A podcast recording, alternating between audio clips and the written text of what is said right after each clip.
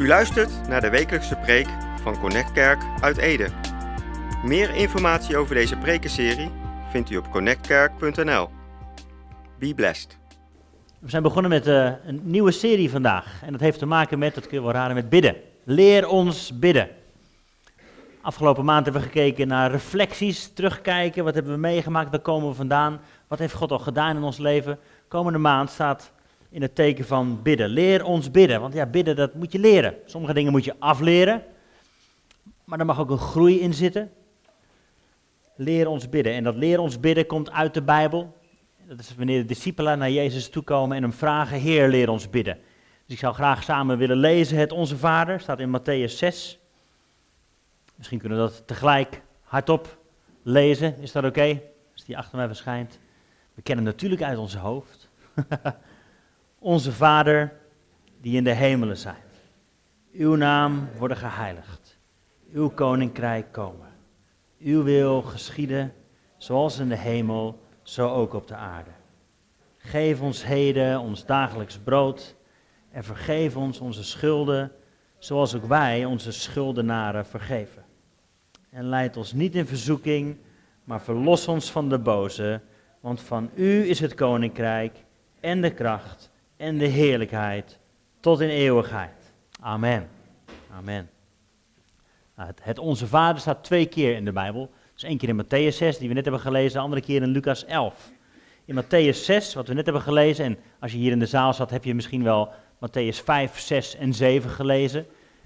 Dan is midden daarin is, is het Onze Vader. Maar dat hele, die drie hoofdstukken zijn de bergreden. Jezus gaat de berg op aan het begin van zijn bediening.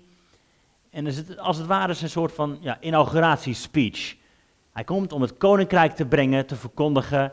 En dit is de nieuwe grondwet. Zo kun je het eigenlijk wel zien. Zo werkt het in het koninkrijk van God. En midden daarin zegt hij dit over bidden. Dit is het gebed wat hij ons leert. In Lucas 11 staat het ook, maar gaat het iets anders. En dat is ook wel weer leuk in de Bijbel, dat je sommige verhalen twee keer tegenkomt en dat je denkt, hoe, hoe zit het nou precies? Twee totaal verschillende invalshoeken, maar even waardevol. Maakt de Bijbel juist wel mooi. In Lucas komen ongeveer halverwege zijn bediening de discipelen dus naar Jezus toe en vragen, leer ons bidden. Nou, vandaar ook dat thema deze maand, leer ons bidden. Het is iets wat we mogen leren, waarin we mogen ontwikkelen en groeien. Eind van deze maand uh, gaan we aan de gang met February Fast. Een vastentijd. Bidden en vasten horen bij elkaar.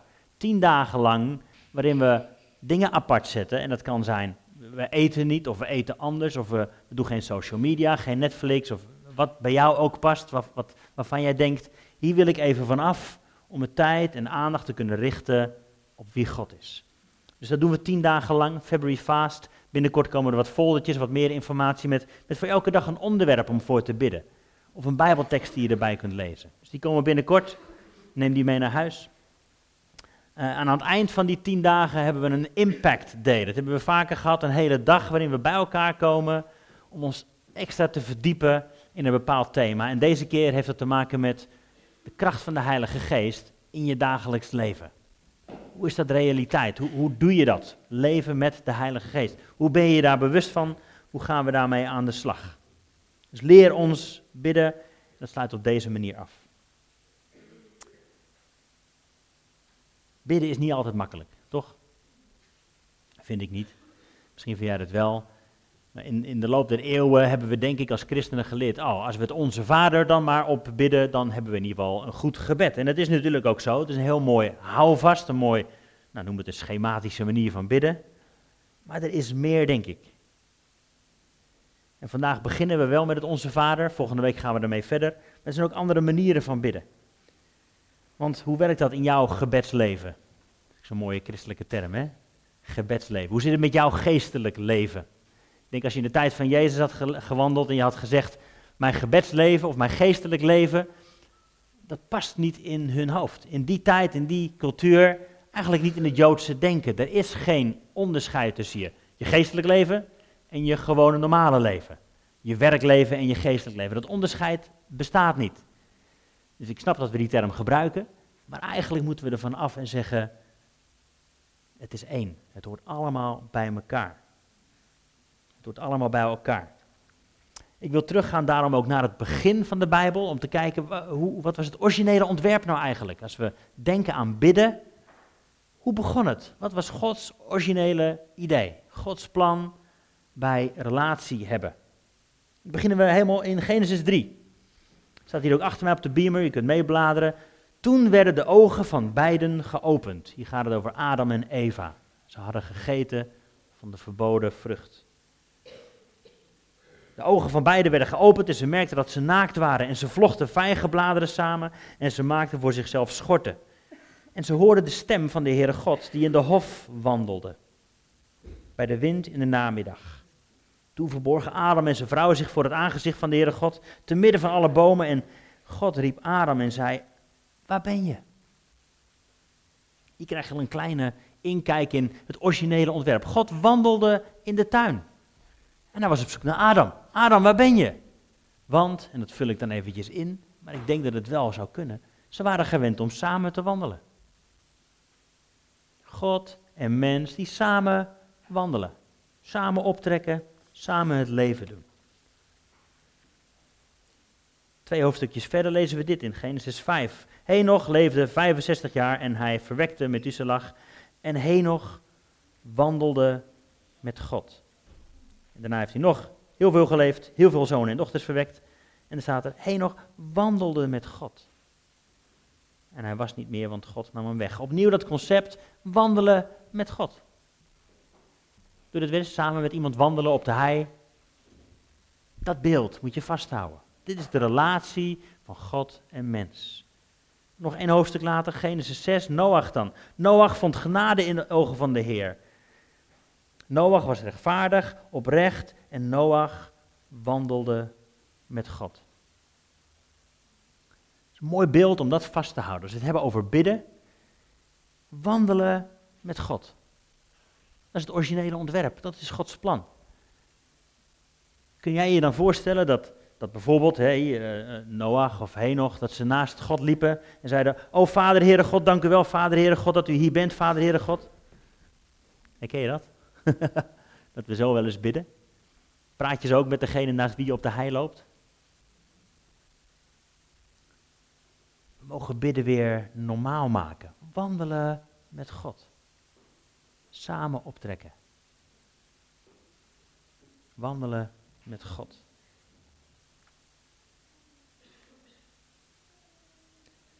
Als je wandelt met God, wie bepaalt dan welke kant je oploopt? Dat is ook een mooie vraag. Hè? Als je aan het bidden bent, wie bepaalt wat jij bidt? Nou, we gaan terug naar onze vader. Maak deel uit van de bergreden. Maar vlak voor de bergreden, of eh, vlak voor het onze vader stukje, staat dit in Matthäus 6, vers 5 tot 8. En wanneer u bidt, hier geeft Jezus les over hoe je wel of niet bidt. Wanneer je bidt, zul je niet zijn als de huigelaars. Want die zijn er zeer opgesteld om in de synagogen en op de hoeken van de straten te staan bidden om door de mensen gezien te worden. Voorwaar, ik zeg u, ze hebben hun loon al gehad.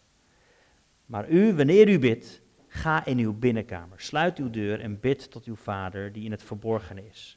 En uw vader die in het verborgene ziet, zal u in het openbaar vergelden.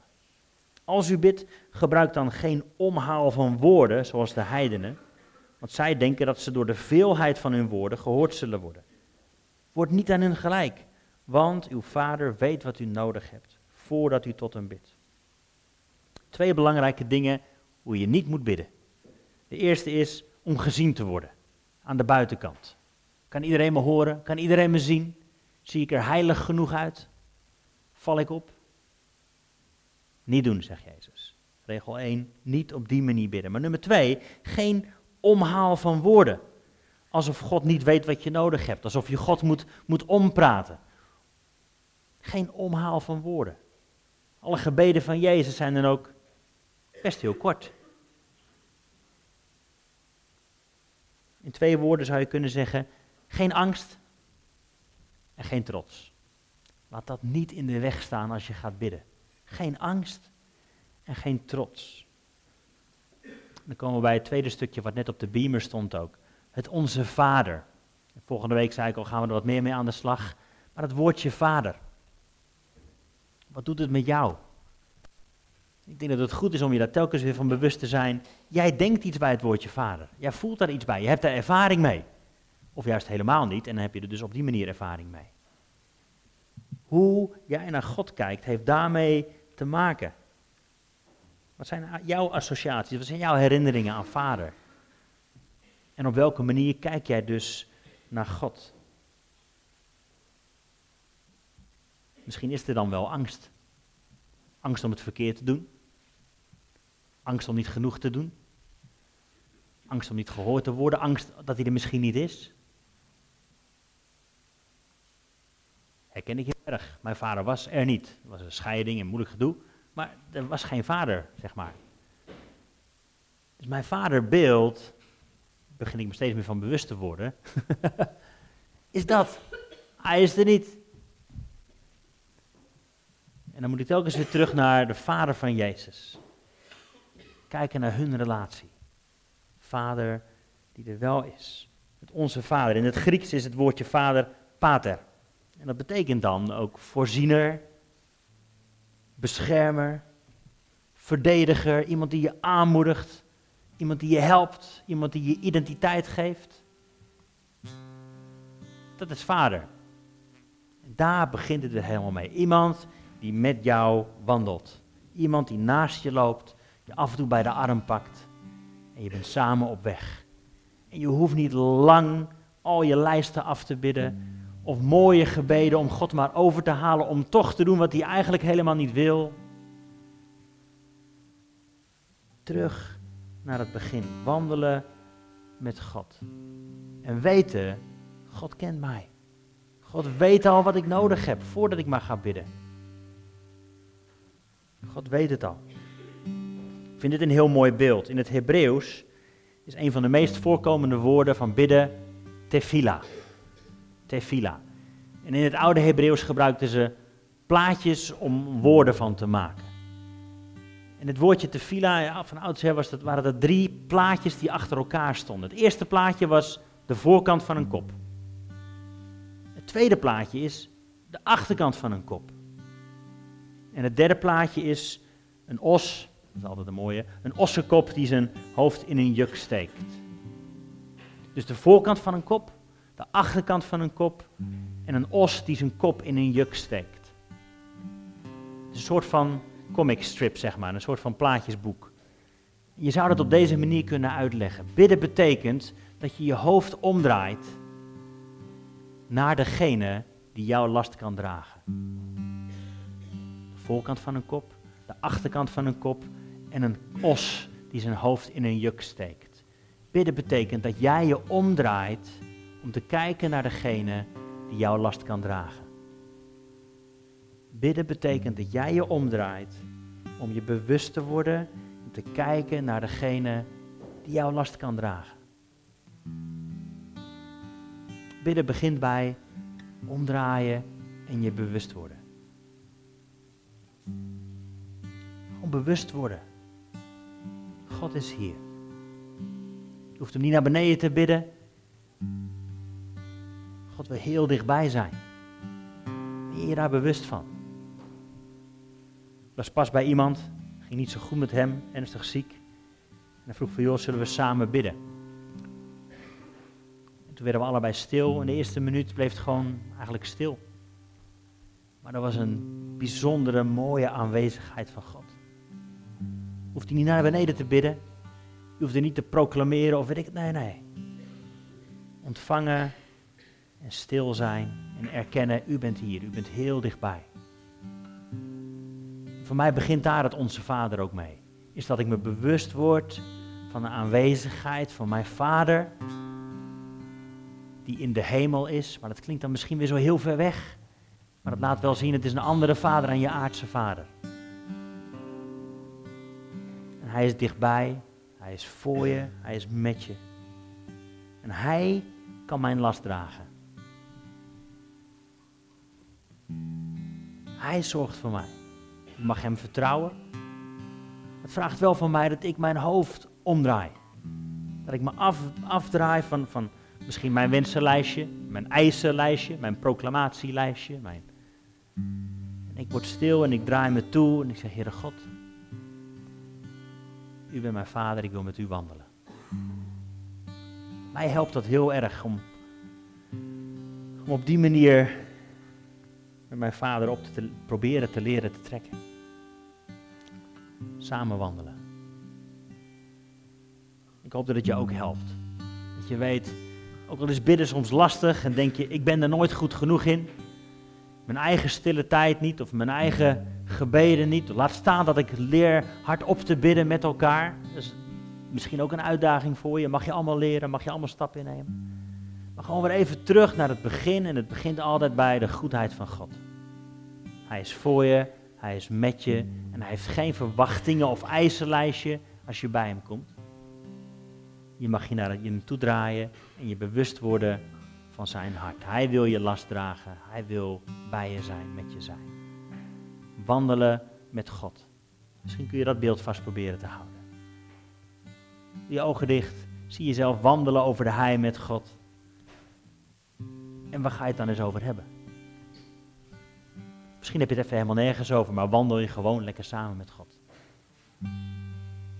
Misschien heb je een vraag, misschien mag je gaan leren om zijn stem te verstaan. Dat hoort ook bij bidden. Het is niet alleen maar praten, het begint bij luisteren. Wandelen met God. Je willen vragen om te gaan staan? Dan gaan we vandaag afsluiten, straks met een lied.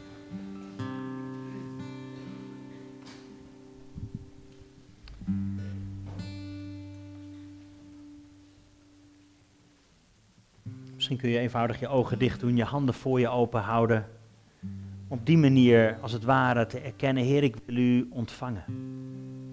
Ik wil me bewust worden van uw aanwezigheid. U bent hier. Ik wil hier ook zijn met u. Misschien is het voor jou nieuw om, om überhaupt te denken aan praten met God. We willen je daar graag bij helpen. Kom naar ons toe. Je gebedsmuur staat hier nog steeds voor. Je hoeft helemaal niks. Kom gewoon naar ons toe willen graag naast je staan en je daarbij helpen. In je eerste stap of je volgende stap in je relatie met God. Het is altijd een goede dag om daarmee te beginnen.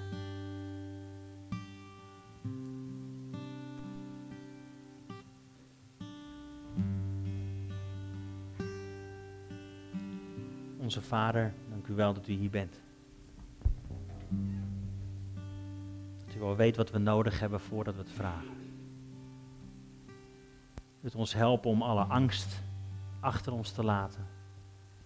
Alle trots, alle twijfel achter ons te laten en te zeggen, dank u wel dat u hier bent. Dat u voor me wilt zorgen. Dat u me kracht wilt geven. Dat u me wilt leiden. U bent mijn vader.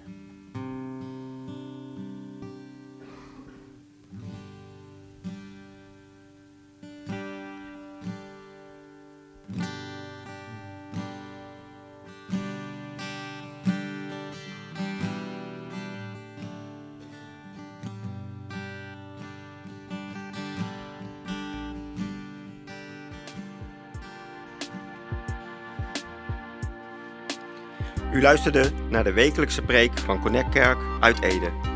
Meer informatie over deze gemeente en alle preken over dit thema vindt u op connectkerk.nl of bezoek onze Facebookpagina.